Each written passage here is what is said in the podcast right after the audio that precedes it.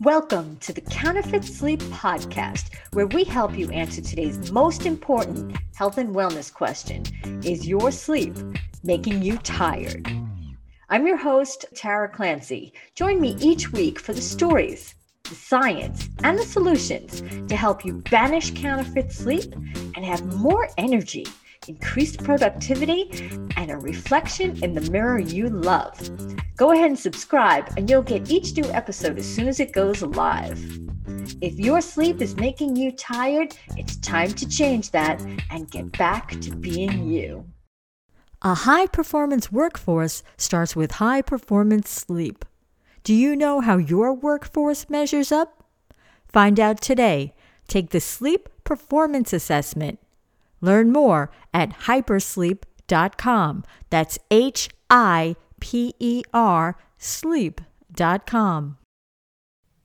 The Counterfeit Sleep Podcast, Season 1, Episode 59.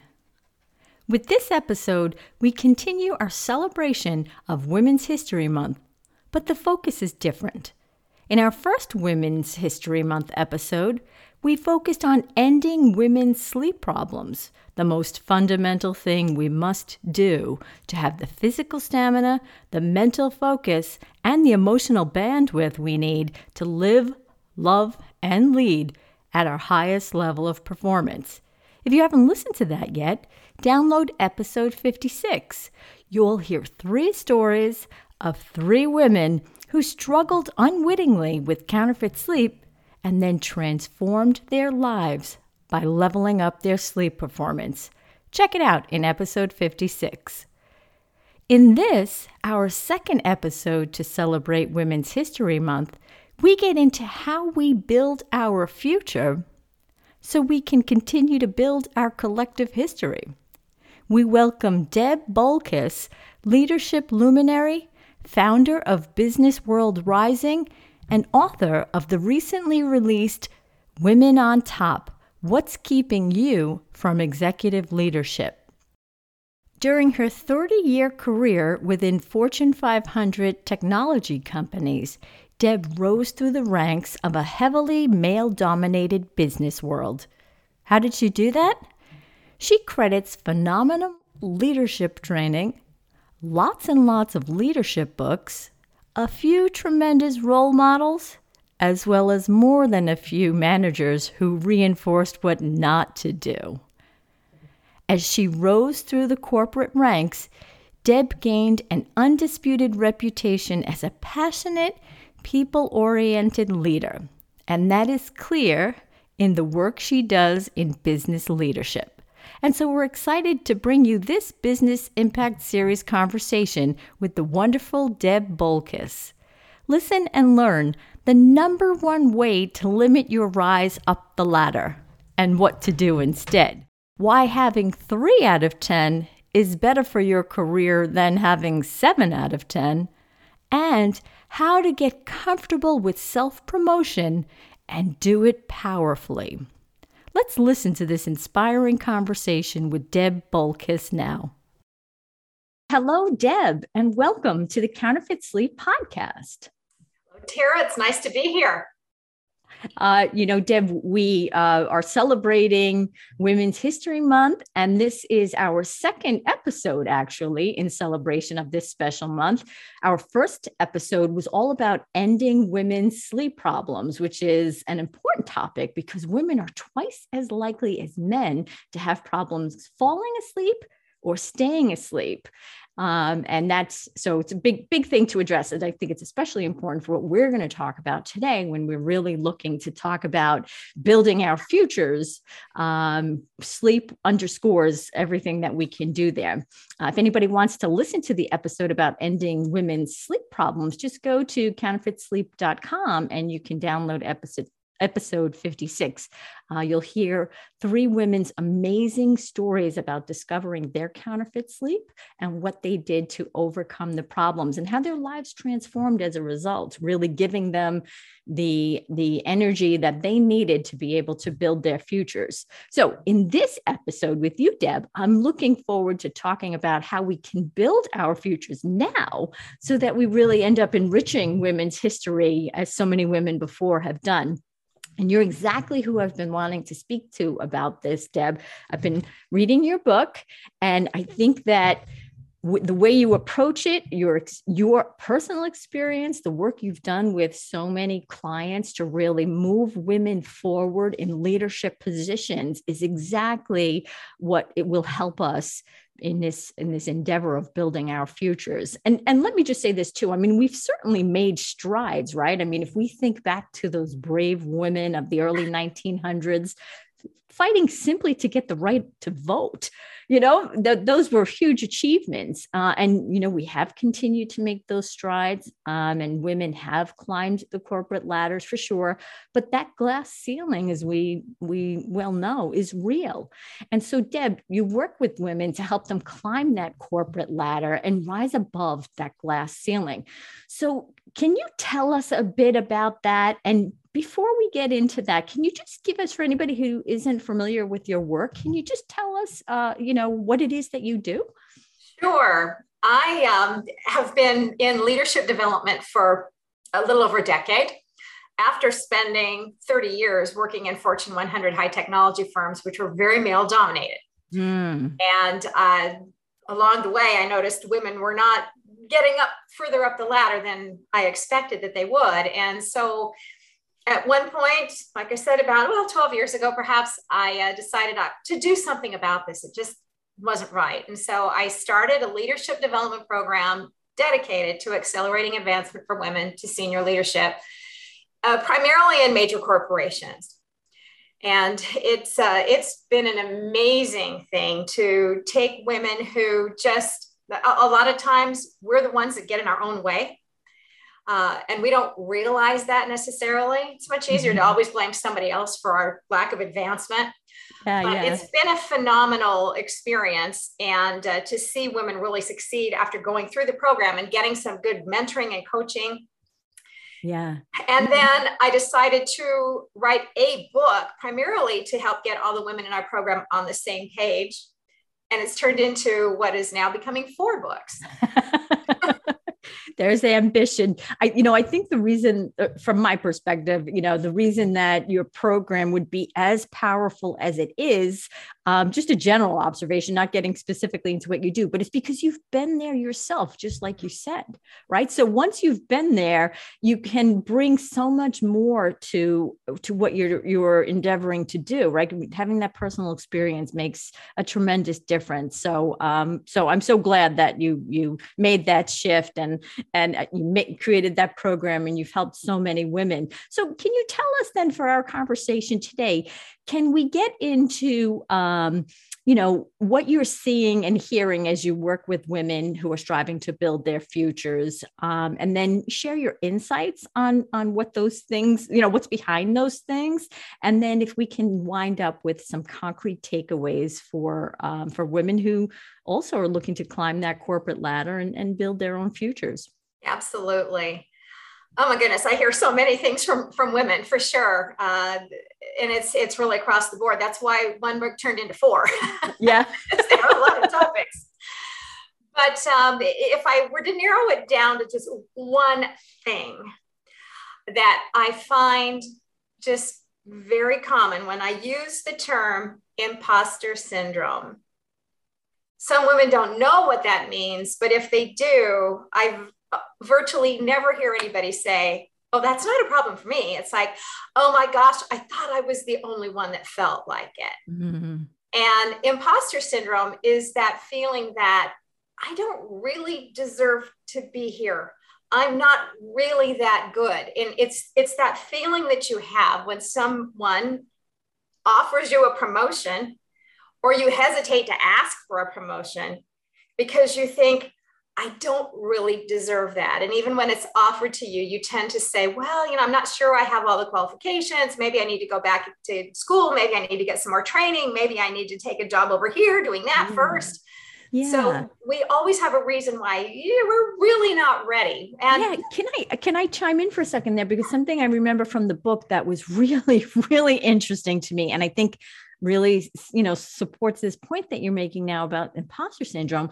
You mentioned uh, and, and maybe i don't remember the exact details but something like if a, if a situation comes up for a man as opposed to a woman the man has a completely different approach in response than the woman does. Can you can you get into that a little bit? Because it was such a an eye-opening uh, yeah. illustration yeah, absolutely. In fact, there's this story that, you know, maybe a lot of people have heard it, but I'm going to repeat it anyway, because maybe you haven't.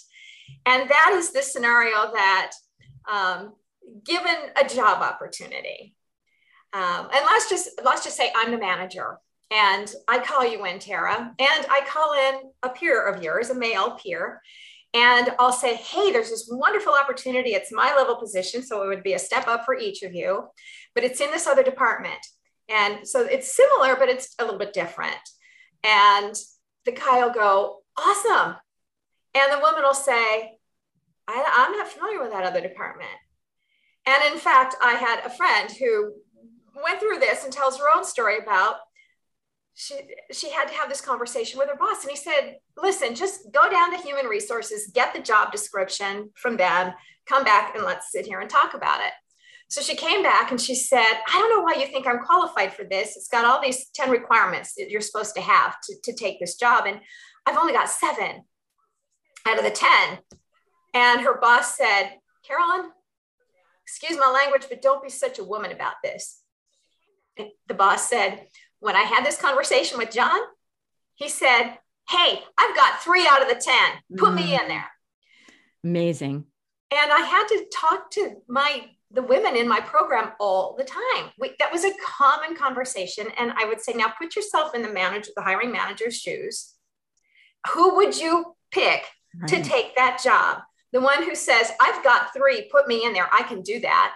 Or the one who says, I'm not sure. I mm-hmm. think I need to go learn a little bit more. Yeah. Yeah. It's, it's, it's such an you know like i said a perfect illustration and i think you know who knows how much is um certainly, you know, uh, they do say boys and girls are different from birth, brain differences, but there's that huge, you know, so there may be that nature element, but there is a huge nurture element to that. I remember reading a study in, in psychology early on, like in college, where it showed kids on a uh, like uh, preschoolers out in the playground in the winter, all bundled up in um, you know their their snowsuits and you know scarves. So you couldn't tell if it was a boy or a girl, and they the researchers. Uh, filmed the kids playing and then they would show this film to students um, and say you know um, this is a group of boys measure the level of aggression and then they'd say this is a group of girls measure the level of aggression. And for the exact same thing the level of aggression that was perceived was much higher when it was a group of girls because girls aren't supposed to behave that way you know that kind of thing. So there definitely is this this nurturing piece. So uh you know that that, that comes about just because of, of how we live. And that's i think why it's so important that you do what you do because we need to help get over uh you know build our minds around that. So and I, I guess it's really like that belief kind of system that belief system gets built in us. And um but we don't have to stay there right? We don't you know and and that's what you really speak to. So so maybe we can get a little bit into that. Um you know you mentioned do i need education? You mentioned things like you know is perfection really my end goal? Can you speak to like you know how do we begin to work around those things a high performance workforce starts with high performance sleep do you know how your workforce measures up Find out today. Take the Sleep Performance Assessment. Learn more at hipersleep.com. That's H I P E R sleep.com. Yes, absolutely. And you mentioned something really important, and that is the the, the thought of perfection. we seem to believe that everything we do has to be perfect. I've got to be perfect at this. And if I don't know everything, I won't be perfect and mm. they're going to find me out. And so it's really getting over the obsession that we tend to have with being perfect. I want to be the perfect mother. I want to be the perfect wife. I want to be the perfect manager at whatever this is. And the thing is, if you're perfect at what you do, you're probably not stretching yourself far enough. Mm. And mm. in fact, uh, in my last two books, I interviewed a woman who was a, a three star general in the Army.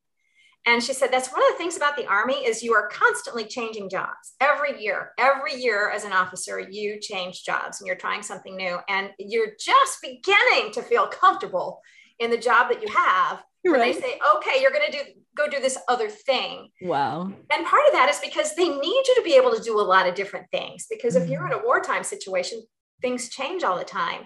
True. But it's by changing constantly and learning to adapt and learning to learn on the fly that makes you so valuable. Mm. And if mm. we, those of us in the corporate world, would just realize how important that is and having asking for stretch assignments to continue to grow. And it's not about being perfect. And in fact, I have another friend, a best friend of mine, and we were working on a book together at one point, and she said, Let's just remember one thing done is better than perfect. Mm, that there's there's a bumper sticker we should all have right right here. you can see it on each other, a forehead sticker. Get it done. yeah. It'll well, that, I mean, yeah, I mean, it's such an important point that you make of like by putting ourselves into new situations. First of all, we come we become comfortable with the the unknown, and really, isn't all of life changing constantly? So, if we do back ourselves into this like fear based imposter syndrome type thinking, we really are uh, limiting you know what our potential really is. So so if we think about then uh so think about that then um what would be some let's see if we can talk about some concrete takeaways then for for uh, women and and the men who love them uh, you know uh who, who are really looking to move forward and build their futures. What are, what are some things to really uh key into? Well, I think one of those things is just believe in yourself. And when you have doubts, ask yourself, when was the last time you failed at something? Mm. Now, maybe we, you know, we all fail at something. And uh, maybe many times I feel like I'm failing a lot every other day. But the thing is, when you fail, it's because you've not necessarily failed in other people's eyes. You failed in your own eyes. Mm. Maybe you set your bar somewhere up here that wasn't even realistic. Uh-huh. But if you did fail, you probably learned something. Because I have a saying that I've, I've said for many years, and that is experience is what you get when you don't get what you want. Oh, yeah. Oh, I like that. True. I thought you were going to be out here and you're only here, but you probably learned a heck of a lot yeah. out of that thing that you were trying to do something that you hadn't done before. But the thing is, normally you're not going to fail. Right. So step into it. You are going to be great because you're going to figure it out. And there is never an identical situation to whatever you've done before. Never. Right. I mean, think Very about true. it. If you're a mom and you have more than one child. Oh, yeah. I- I've never heard unless they're identical twins, I have never heard a mother say, "Oh yeah, child number two was exactly the same as child." Yeah, yeah, one. yeah. And even with identical t- twins, I've never heard it. It's just you never know what to expect. It's true. It's true. Um, and when you when um, you said something there, uh, uh mm, went out of my head with the kids uh the kids stuff it'll if, if, it comes back i'll mention it. So yes. but that's a perfect kind of thing. Forget oh that's what it was too. If you you know the idea uh, i think about work that i've done with uh, goal setting and you know they talk about that stretch goal right? That one that's sort of beyond but it's really important also to have the sort of stepping stones to it. And i think what you were saying maybe you didn't reach that that end goal maybe it was like too high but if you do go and look and say well did i progress at all how did i progress and what did i learn you still get the positive um, experience from that that will, will move you farther along towards that. So yeah, I think uh, the reflection piece is so important here rather than, whoa, failure. It's like, hey, let's, let me think, you know, what, what I get from it. Awesome. Okay. So definitely um, that's a really important, um, important thing. What other uh, takeaways might you offer? I would say another thing is to understand yourself and what you're really good at and you love to do. Mm. And in my latest book, uh, and certainly in the, the, book that I'm writing now, the follow on to it, um, one of the uh, women who I interview in that book is the president of the Vitamix company. Oh, uh huh. And she says this this um, term about uh, where was I going with this? Um, it, oh, she calls it superpowers. You know, understand your superpower. And mm. that is the thing that you do so well. You don't, I mean, you're enjoying it so much, you don't realize you're working at it because yeah. you're not working at it. It's just mm something that you inherently do. But understand that we as women have such a challenge in accepting that we can be really good at something and be admired for it if we're not working hard for it. Mm. So many of mm. us think that in order to, to be to be great, we've got to strive and we've got to work hard. When in reality, the things that you do so inherently well, is just part of you. We yeah. we don't appreciate those things in ourselves. Instead, we sweep those under the rug and we go on to the things we got to work hard at. Yeah. Yet if That's you would a- just sit down and realize what is it you love to do and, and you're just enjoying every minute of it, that's mm-hmm. what you really ought to try to figure out how to weave that into your everyday life with your job. Yeah, yeah, that's such a great point too. I mean, even if you think about like in college where, you know, or school in general, where they're like, well, this is these are your strengths, but here's what you need to work on. And those things that you have to work on can really become the doldrums. We do need to be rounded, but we, we should realize that when we get to that point we can say oh, i'll hire somebody to do that aspect you know? So very yeah. very very good. Um, and then um, one uh, any other um, things you might offer uh, for a takeaway? Learn how to speak up for yourself. Uh-huh. And that goes along with being offered a promotion or the flip side of that asking for that stretch assignment asking for that promotion.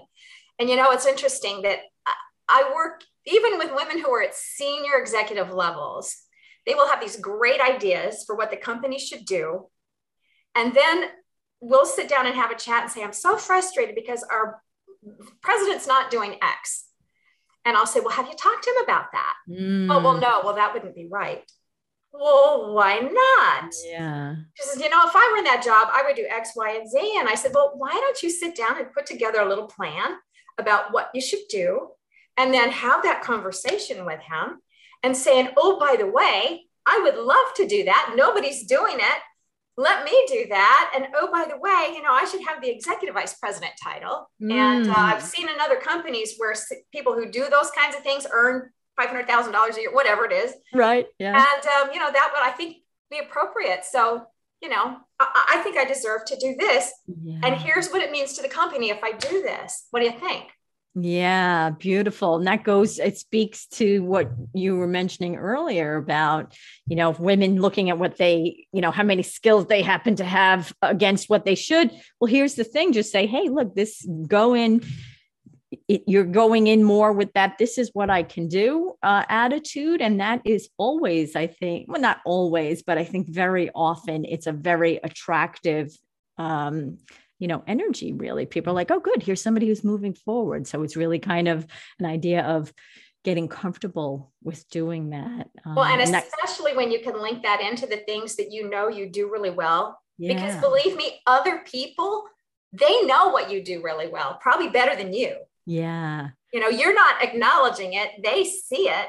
So if you go in and say we need to do this. I do this well the boss is going to be saying yes you do do that well yeah. I've seen yeah. you do it a hundred times. Yeah. You know, I remember talking to a colleague one time who was branching out into a new uh, area and she was t- very similarly speaking, like you were saying before about, you know, yeah, I can do this, but I'm not sure about this. I'm not sure about the other. And, and I said, have you done that with anybody before? And they were like, well, yeah, I mean, I have, but not like, not, you know, in a paid setting. This was more of like a consultant role thing. She's like, I've helped people with that, but I haven't gone in as a consultant doing that. And I said, well, what I would suggest is sitting down with that person and asking them what what you did what you like what they uh, liked about it what outcomes it helped them achieve you know and and go through that exercise of letting somebody tell you how well you did right? Because she was in a like a little bit of a, a confidence um, dip there. And uh you know and it was like why not promote yourself? So uh, you know i think we all should. We should all promote ourselves and we should all um, you know, believe in ourselves, as you mentioned, and um, you know, uh, realize that you don't have to be perfect, as you said. We were always stepping into changing things, and we have to evolve. Uh, it's the nature of the game. Absolutely. well, yeah. So, Deb, as we wind up, I always like to ask uh, each person two questions. The first one is: Given everything you know, everything you've experienced uh, in your life with your clients, etc what would you put on a billboard? You know, and a billboard is a relatively small piece of real estate and people drive by quickly. I would say believe in yourself. Mm. You can do it. Yeah, maybe we should put two, right? One right after. Believe, yeah, in, yourself. yourself. You can. You can do it. You can do it yeah, I'll tell you very often here on the Counterfeit Sleep podcast, we end up with two, you know, because the message is so powerful and you want to break it into two pieces. I think that's a great one because it's it's the first, it's the starting point to everything, isn't it? Awesome. And then last question for you, Deb. It's a simple one. Where would people connect with you and where would they find your book as well uh, to kind of get the inspiration and the ideas for making their futures? Absolutely. So my book, Women on Top, What's Keeping You from Executive Leadership, uh, you can find at bookstores near you. Uh, worst case, you can pick up the phone, call them, see if they have it. If it's not sitting there on the shelf, they can order it for you and get it. Or you can come right to my website, and that's where you can connect with me. My business name is Business World Rising. Mm-hmm. So if you can, businessworldrising.com, that will get to me. Uh, you can order any of my books on that website and you can connect with me online there. Awesome. And when, just as a final question, when is your next book um, due approximately? Do you think? What's the general timeline? I expect it to publish the fourth quarter of this year. Beautiful. All right. So we'll have another one coming our way. Well, yeah. thank you so much, Deb, for sharing all your insights and those really concrete takeaways that really are the things that can reorient us so that we can rise above that glass ceiling and really build the futures the way we want. Thank you. Thank you for having me. A high performance workforce starts with high performance sleep. Do you know how your workforce measures up? Find out today. Take the Sleep Performance Assessment. Learn more at hipersleep.com. That's H I P E R sleep.com. That ends this episode of the Counterfeit Sleep Podcast, where we help you answer today's most important health and wellness question is your sleep making you tired? Follow us to get the stories, the science, and the solutions to help you take your counterfeit sleep journey. And leave us a review to help other people find us. Thank you. And remember, if your sleep is making you tired, it's time to change that and get back to being you. This podcast is a part of the C Suite Radio Network. For more top business podcasts, visit c-suiteradio.com.